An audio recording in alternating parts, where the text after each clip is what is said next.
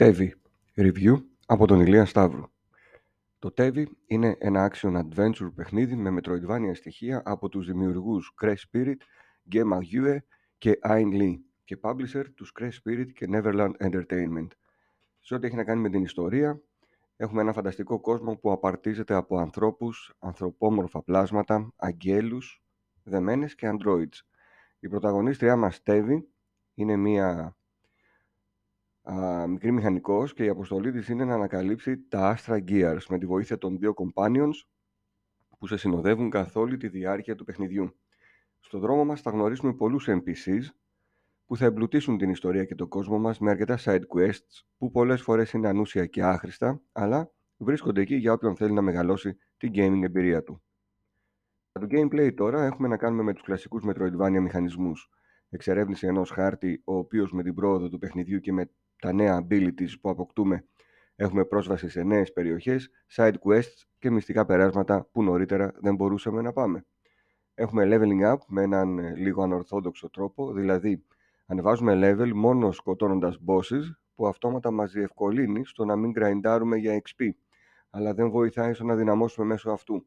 Βρίσκουμε πάρα πολλά αντικείμενα που μας δίνουν δύναμη, ταχύτητα, healing κλπ. Αλλά τα περισσότερα από αυτά βρίσκονται εκεί απλά για να υπάρχουν στο παιχνίδι. Δεν ασχολήθηκα καθόλου με ένα συγκεκριμένα και δεν έβλεπα και ιδιαίτερη διαφορά στο χαρακτήρα μου αλλάζοντάς τα. Τα όπλα που χρησιμοποιούμε είναι ένα μαχαίρι σπαθί και λέιζερ από μακρινές αποστάσεις.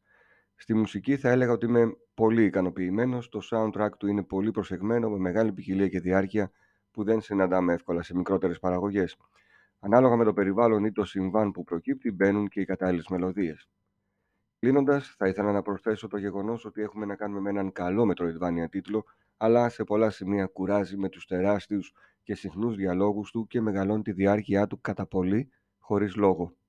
Βρήκα τον εαυτό μου να προσπερνά κάποιους διαλόγους, ιδιαίτερα όσον αφορά τα side quests, καθώς θα νιώθετε ότι πλατιάζει χωρίς λόγο με αναφορές σε ανούσια πράγματα.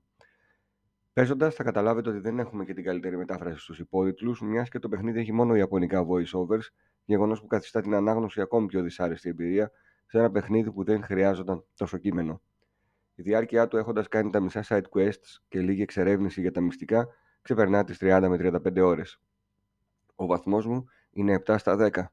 Ευχαριστούμε τους Cray Spirit και Neverland Entertainment για το review code του παιχνιδιού. Το παιχνίδι μπορείτε να το αγοράσετε στο Steam, ενώ κυκλοφορεί και στο Nintendo Switch.